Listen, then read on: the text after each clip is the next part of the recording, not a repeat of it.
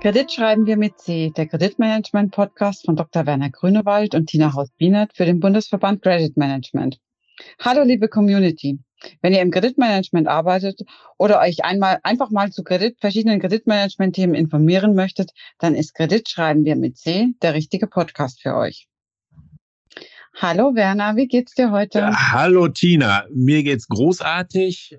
Und wir reden heute über was in diesem Zusammenhang, das liebe passt, Tina?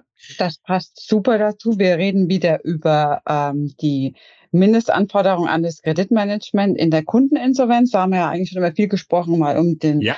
Eigentumsvorbehalt, um Sicherungsrechte, um Weiterbelieferung in der vorläufigen Insolvenz, Absicherung. Ähm, heute wollen wir aber tatsächlich mit äh, Matthias Marzluff und Michael Schmidt, unseren Experten, ähm, über die unterschiedlichen Insolvenzverfahren mal sprechen. Hallo, ihr beiden, grüß euch. Hallo. Hallo in die Runde. Hallo, ihr beiden. Ja, interessantes Thema, Tina. Äh, hört sich ja irgendwie zunächst mal Insolvenzverfahren. Ja, da denkst du dir eigentlich nichts Böses dabei, so als äh, normaler Anwender. Aber ich befürchte, unsere beiden Spezialisten können uns mitteilen, dass das äh, letztlich dann doch nicht so einfach ist, oder? Das glaube ich auch. Also wo ich äh, schon ganz, was ich ganz spannend finde, das ist, ob man in den Insolvenzverfahren, in den unterschiedlichen, ob man da auch Exoten dabei haben. Aha. Gibt's sowas? Matthias, Michael, äh, was sind denn Exoten dann für euch? Ja, Matthias äh, hatte es äh, vorhin schon mal gesagt, dass er in seiner langen Laufbahn jetzt tatsächlich auch schon mal mit Nachlassinsolvenzverfahren zu tun hatte. Okay. Wir müssten vielleicht mal, äh, bevor wir uns zu den Exoten bewegen, kurz äh, Gedanken darüber machen, wie kommt so ein Insolvenzverfahren überhaupt zustande? Gerne. Wie, wie, wie kommen wir denn zu einem Insolvenzverfahren? Äh, ist das eines, äh, das von Amts wegen eröffnet wird oder äh, muss man da einen Antrag stellen und wenn Antrag gestellt werden muss, äh, wer, wer ist denn berechtigt, einen solchen Antrag zu stellen, weil dann können wir uns auch, äh, wenn wir erstmal von den grundlegenden Dingen herkommen, auch äh, so allmählich den Exoten annähern. Äh, ich sage es vielleicht schon mal, also es wird nicht von Amts wegen eröffnet, sondern es muss zumindest äh, ein Antrag gestellt werden und danach läuft es aber tatsächlich nach einem bestimmten Schema ab. Matthias, du kannst es doch bestimmt sagen als alter Hase auf dem Gebiet, äh, wer, wer den Anträge stellen darf, damit so ein Insolvenzverfahren erstmal äh, überhaupt in Gang kommt. Ja, also regelmäßig haben wir es mit ähm, Eigenanträgen zu tun. Das heißt, der Schuldner selbst stellt den Insolvenzantrag auf Eröffnung des Verfahrens. Das macht er meistens nicht ganz uneigennützig, äh, sondern meistens getrieben entweder von der Vorstellung, dass es eine natürlich haftende Person ist und er deswegen eine Restschädigungsbefreiung am Ende des Insolvenzverfahrens haben möchte. Oder aus dem Grund, weil er Geschäftsführer von einer Kapitalgesellschaft ist, also entweder Geschäftsführer von einer GmbH oder Vorstand von einer Aktiengesellschaft. Dann macht das nicht ganz so uneigennützig, sondern weil es Insolvenzantragspflichten bei den Kapitalgesellschaften gibt und wenn er denen nicht nachkommt, dann macht er sich schlichtweg strafbar. Das heißt, das Gesetz sanktioniert hier Insolvenzverschleppungen und dann wird halt der Insolvenzantrag gestellt. Deswegen haben wir es im Gros der Fälle eigentlich mit Eigenanträgen zu tun. Der Gläubigerantrag, also ein Gläubiger, der auch antragsberechtigt ist, Insolvenzantrag stellt, ist schon eher die Ausnahme. Und meistens sind es dann auch institutionelle Gläubiger, also äh, Sozialversicherungsträger oder das Finanzamt, die den Antrag stellen und nicht der normale Lieferantengläubiger. Für den mhm. sind die Hürden schon relativ hoch. Das heißt also nochmal ganz kurz, äh, meistens Eigenanträge, habe ich verstanden, und natürlich äh, aus Haftungsgründen lieber zu früh als zu spät. Ich meine, man liest immer wieder was über Bilanzverschleppungen und so, äh, ist ja auch häufiger wahrscheinlich wegen Nichtwissens der entsprechenden Pe Personen, die da in Verantwortung sind. Und äh, grundsätzlich kann man also durchaus sagen, lieber etwas früher. Nachteile hat man ja davon eigentlich nicht, oder? Naja, wenn, wenn das Verfahren erstmal gestartet ist, also sagen wir so, wenn, wenn der Zug sich in Bewegung gesetzt hat, ist es zwar rein theoretisch möglich und kommt auch vor, dass das äh, Verfahren wieder äh, aufgehoben wird, wenn der Antrag zurückgenommen wird, aber natürlich ist in dem Moment, äh, wo der Antrag gestellt wird, geht es meistens auch über die Auskunfteien dann in die Welt und mhm. ist relativ schwierig, äh, das wieder einzufangen. Deswegen, sagen wir in der Regel, wenn der Antrag gestellt ist, gerade wenn es ein eigener Antrag ist, dann bleibt es auch dabei. Äh, wenn ein gläubiger Antrag gestellt wird, Matthias hat es ja schon gesagt, äh, häufig dann durch Finanzamt oder Krankenkasse, kommt schon mal vor, dass dann das Schuldnerunternehmen äh, die äh, Forderung begleicht und dann ist auch erstmal der Antrag erledigt. Äh, und dann kommt es häufig dann irgendwann später wieder zu Folgeanträgen, wenn wieder Verbindlichkeiten aufgelaufen sind.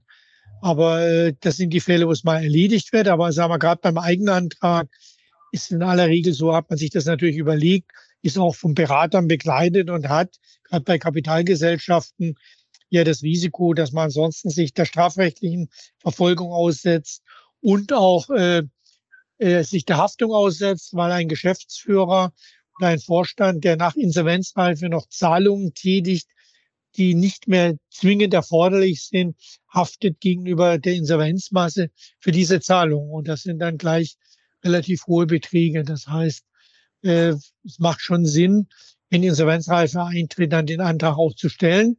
Mhm. Wird aber häufig dann doch nicht gemacht. Und ich sage mal so, die strafrechtliche Verfolgung ist in Deutschland, wir wissen, die Staatsanwaltschaften sind äh, überlastet, ist nicht so streng und nicht so scharf, wie es eigentlich sein sollte, weil es sehr mühselig ist, eben den früheren Zeitpunkt der Insolvenzreife nachzuweisen. Mhm. Das, äh, ja. Sag mal, äh, du als äh, Verantwortliche bei BayWa, macht ihr sowas denn schon mal regelmäßig auch von euch aus Insolvenzanträge stellen gegenüber einem Kunden?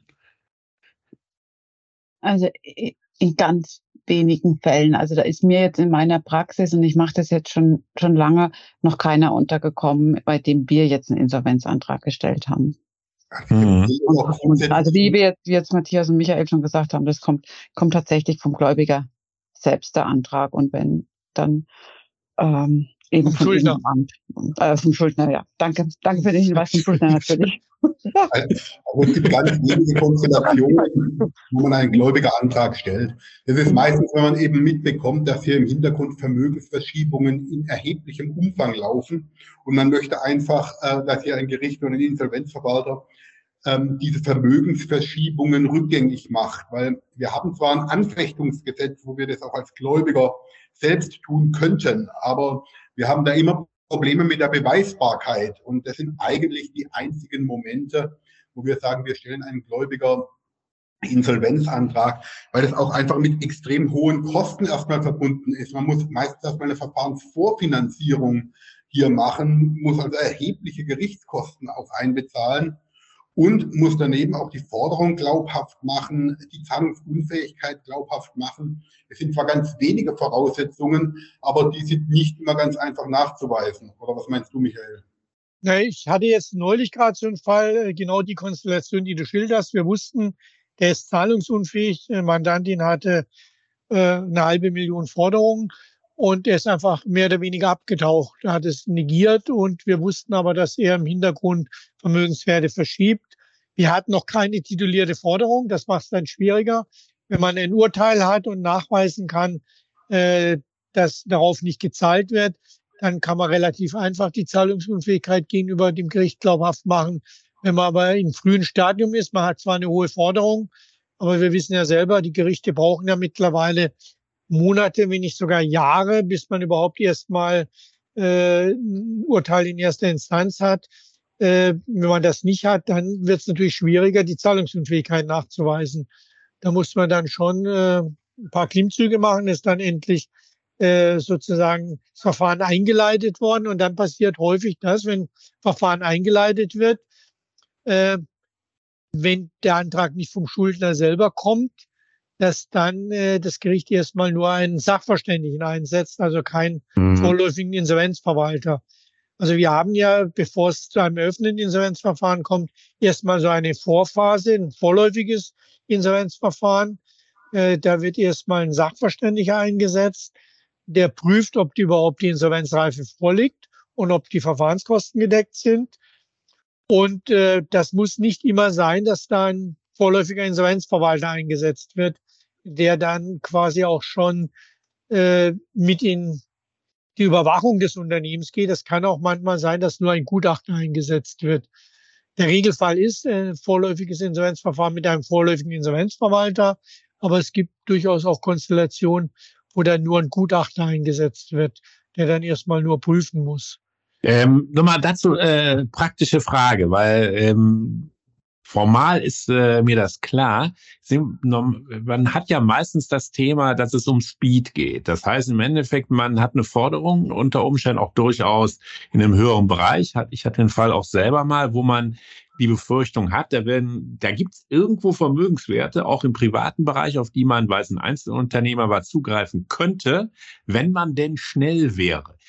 Ist das denn, äh, äh, Michael, du sagtest mit den Laufzeiten auch vor Gerichten, wie kriegt man denn in solchen Konstellationen, ich glaube, die müssen eigentlich häufiger sein, Speed in sowas rein? Kann man da irgendwelche Konten fänden oder sonst irgendwas tun, um da sozusagen äh, nicht äh, ja, äh, am Ende des Tages auf äh, nichts sitzen zu bleiben oder auf seiner gesamten Forderung sitzen zu bleiben?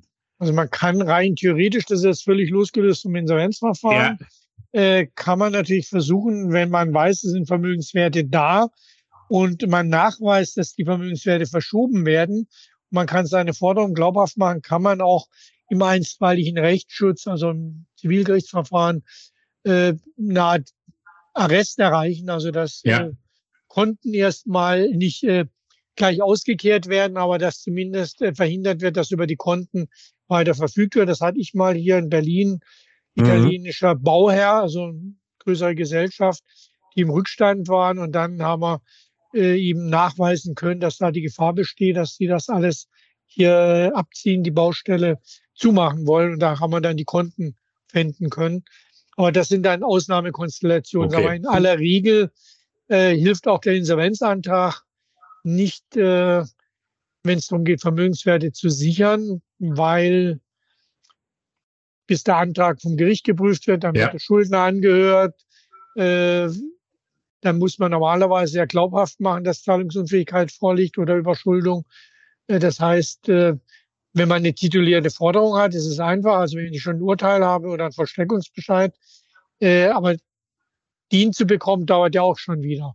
Mhm. Also das heißt, äh, also wenn wirklich richtig Gefahrenverzug ist, äh, ist sicherlich äh, einstweiliger Rechtsschutz. Da ja. brauche ich aber dann schon ein paar Hintergrundinformationen. Mhm. Eine Möglichkeit, das ist nicht ganz einfach. Und aber ansonsten ist, wie Matthias schon richtig gesagt hat, zumindest ein Insolvenzantrag, um danach einen Insolvenzverwalter zu bekommen, der dann schaut, wo sind die Vermögenswerte abgeblieben und das wieder zurückholt, ist auf jeden Fall eine Möglichkeit, noch etwas zu retten. Ja, ich glaube, Matthias. Matthias auch schon gesagt hat, man muss sich, wenn man aber als Gläubiger ähm, den Antrag stellt, dann wirklich gut überlegen, ähm, was kostet mich das? Ne? Also nehme ich die Kosten, weil gerade so in die Vorfinanzierung, die, äh, die man da reingehen muss. In, in dem Zusammenhang, ihr hattet vorher das Nachlassinsolvenzverfahren ähm, mal erwähnt. Ähm, was passiert denn jetzt, ähm, wenn der Geschäftsführer von der GmbH verstirbt? Oh, und Gesellschafter? Also beim Geschäftsführer der GmbH haben wir erstmal eigentlich relativ wenig Probleme, weil ähm, der Geschäftsführer ist ja eigentlich nur ein Angestellter. Ja. Und die Gesellschafter können ja jederzeit und sofort wieder einen neuen Geschäftsführer bestellen. Mhm. Man kann vor Gericht einen Notgeschäftsführer äh, bestellen lassen. Also ähm, viel schlimmer ist eigentlich, wenn der Inhaber einer, eines Einzelunternehmens äh, verstirbt und dieses dann zahlungsunfähig ist. Ähm, dann hat man ja keine natürliche Person mehr, die in die mhm. Insolvenz mhm. gehen kann. Und ähm, dann kann allerdings der Nachlass in die Insolvenz gehen. Und das ist gerade bei etwas ungeordneten oder undurchsichtigen Fällen sogar eine ganz gute Möglichkeit, ein Verfahren sauber abzuwickeln. Also ich empfehle das dann zum Teil auch den Erben, weil ähm, wenn man jetzt auf der Gegenseite einen Inhaber hat, da ist irgendwie ein Flachner, der seit 40 Jahren vor sich hergewerkelt hat, mit einer Schuhkarton-Buchhaltung. Und plötzlich kommen die Kinder da rein und wissen überhaupt nicht, wie sie äh, mit dem Verfahren klarkommen sollen.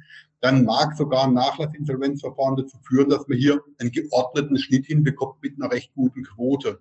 Also ich bin eigentlich sogar ein Befürworter von dieser Art von Insolvenzverfahren.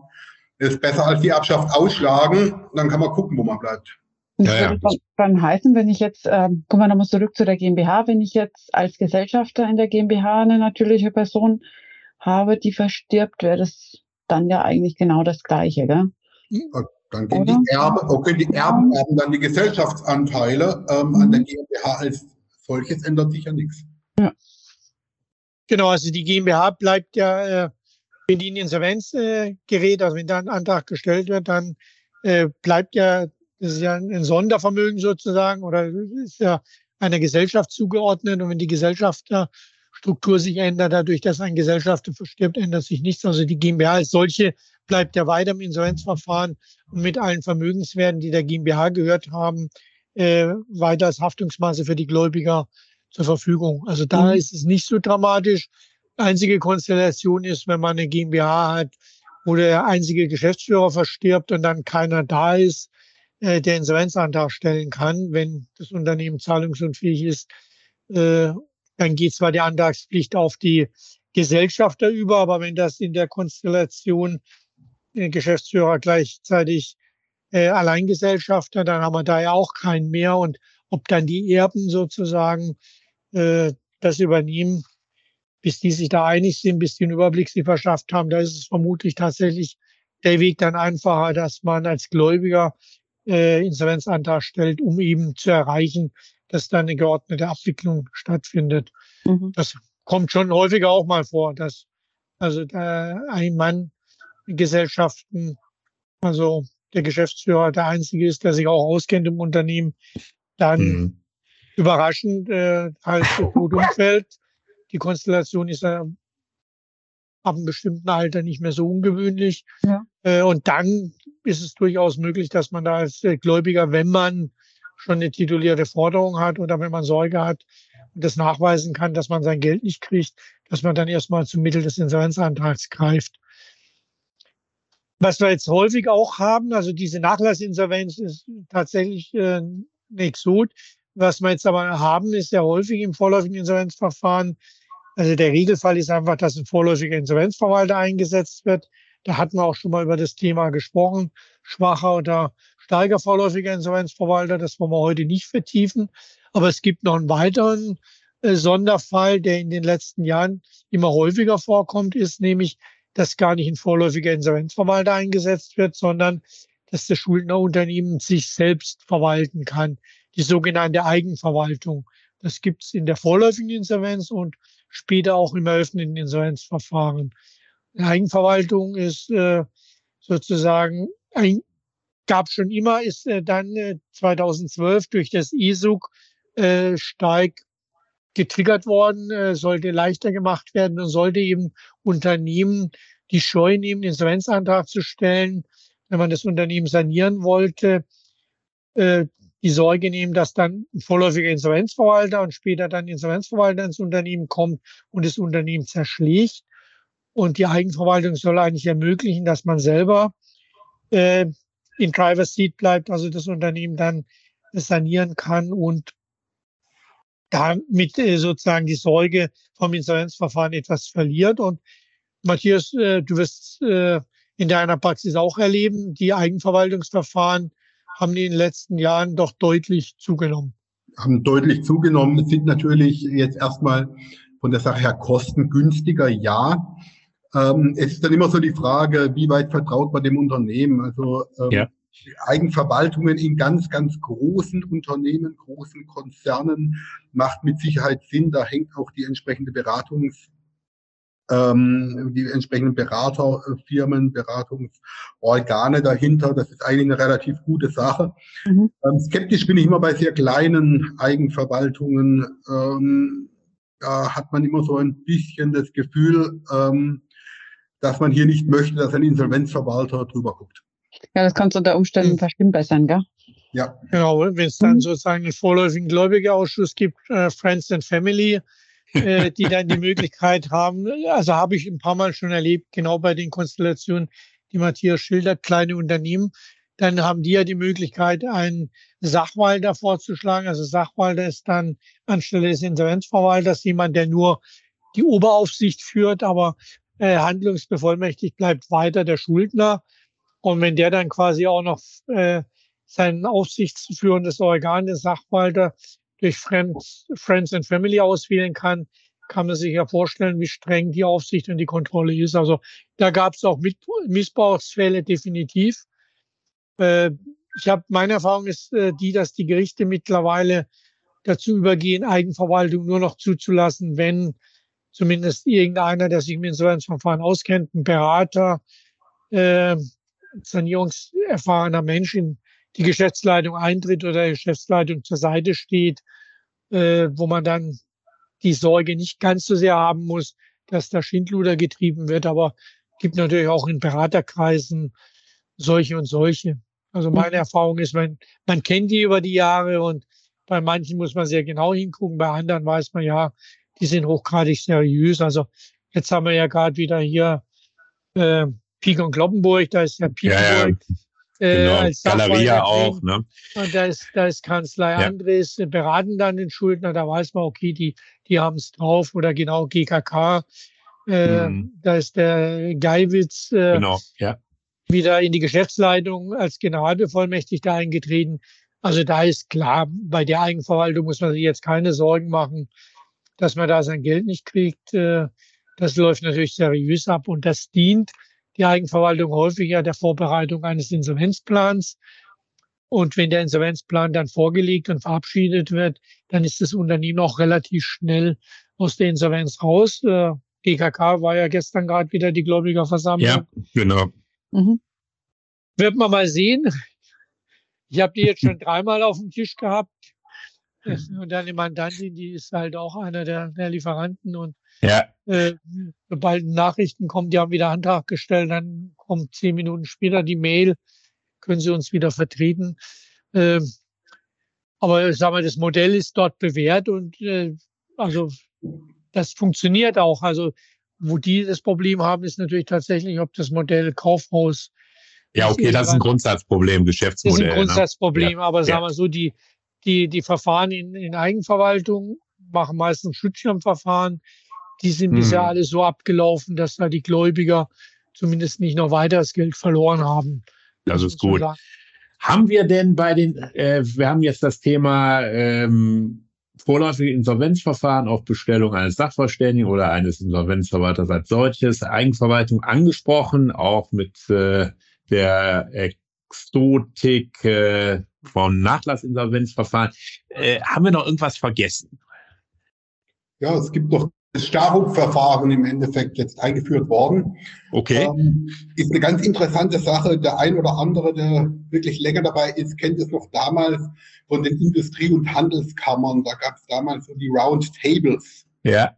Wo man so ähm, im Endeffekt die Hauptgläubiger haben sich zusammengesetzt und mit dem Schuldner und haben diesen sozusagen saniert und die Kleingläubiger haben das gar nicht mitbekommen, weil die zu 100 Prozent befriedigt wurden. Und das wird unter anderem wieder über das Staruk auch eingeführt. Das ist ein bisschen anders, ist aber eine ganz nette Sache. Also da kann man dann tatsächlich in einem kleinen Kreis von Hauptgläubigern mit dem Schuldner recht gute Regelungen treffen. Kann die auch im Endeffekt vom Gericht absegnen lassen, dann ist man auch aus der Anfechtungsgefahr raus. Ähm, leider hat sich seit dieser Zeit, seit der Anfang noch nicht ganz so etabliert, ist aber eigentlich ein ganz tolles Tool, das man an der einen oder anderen Stelle nicht aus dem Kopf verlieren sollte. Okay. Es hat vor allem den Vorteil, dass es nicht ganz so kostenintensiv ist. Es ist also kein richtiges Insolvenzverfahren, sondern ein vorinsolvenzliches Sanierungsverfahren ist von der EU vorgegeben worden, dass das in nationales Recht umgesetzt werden muss und hat, äh, wie Matthias schon sagt, äh, eben den Vorteil, dass nicht alle Gläubiger beteiligt werden müssen, sondern man nimmt sich die Hauptgläubiger. Und man hat aber trotzdem, wenn das gerichtlich bestätigt wird, das muss also gegenüber dem Gericht auf jeden Fall angezeigt werden, äh, dann die Möglichkeit, das Ergebnis äh, dieses Sanierungsvergleiches, sage ich jetzt mal, was Sanierungsplanes, man kann das durch das Gericht bestätigen lassen. Und da hat man eben auch nicht das Risiko, wenn es dann später doch scheitern mhm. sollte, dass nachher die Gläubiger äh, noch mit Rückforderungsansprüchen des späteren Insolvenzverwalters konfrontiert werden. Das wird dann sozusagen anfechtungsfest durch die gerichtliche ja. Bestätigung ausgestaltet. Also ist äh, relativ neu eingeführt, wird vermutlich noch ein bisschen dauern, bis sich das rumgesprochen hat äh, und bis das dann Akzeptanz findet, aber mhm. ist eigentlich so sag ich mal, Sanierungsverfahren leid mit gerichtlichem äh, mit gerichtlicher mhm. Beteiligung und ist auf jeden Fall gerade für kleinere Insolvenzen sehr, sehr zu empfehlen, weil eben nicht so kostenintensiv und mhm. äh, eben, es wird auch nicht publiziert. Also es ist nicht so, dass es. Nicht schlecht. Genau. Wunderbar. Tina, ähm, jetzt wissen wir alles, oder? Ja, auf jeden Fall sehr viel. Also weil, weil es wieder total interessant, sehr viel bunte Themen mit drin. Also ich bin tatsächlich gespannt, wie es in dem äh, Staruk-Verfahren weitergeht. Ja. Ähm, glaube auch, dass das, dass das vielleicht schon im Laufe diesen Jahres sich schon ein bisschen die, die ersten Ergebnisse da zeigen werden, könnte ich mir ganz gut vorstellen. Oder, oder auch Anfang nächsten Jahres. Ähm, bleibt auf jeden Fall spannend, ja. Auf jeden Fall. Ne? Und äh, von daher, glaube ich, war das heute wieder, ich denke auch für unsere Community, eine interessante Podcast-Folge, die äh, zwar eigentlich auf den ersten Blick äh, ein Thema hatte, was, wo jeder sagt, okay, kenne ich doch eigentlich alles, aber ich glaube, da sind noch mal ein paar gute Erkenntnisse dazugekommen. Auf jeden Fall. Dann bleibt es für uns zu sagen. Vielen Dank an äh, Matthias und Michael wieder. Ähm, für euren Input in den Podcast, an die äh, Community. Vielen Dank, dass ihr äh, wieder mit dabei wart, dass ihr euch den Podcast angehört habt. Gebt uns gerne ein Feedback und äh, meldet euch, wenn ihr gerne mal mit dabei sein möchtet. Danke euch und tschüss. Tschüss. Tschüss, schönen Tag noch. Ja, tschüss.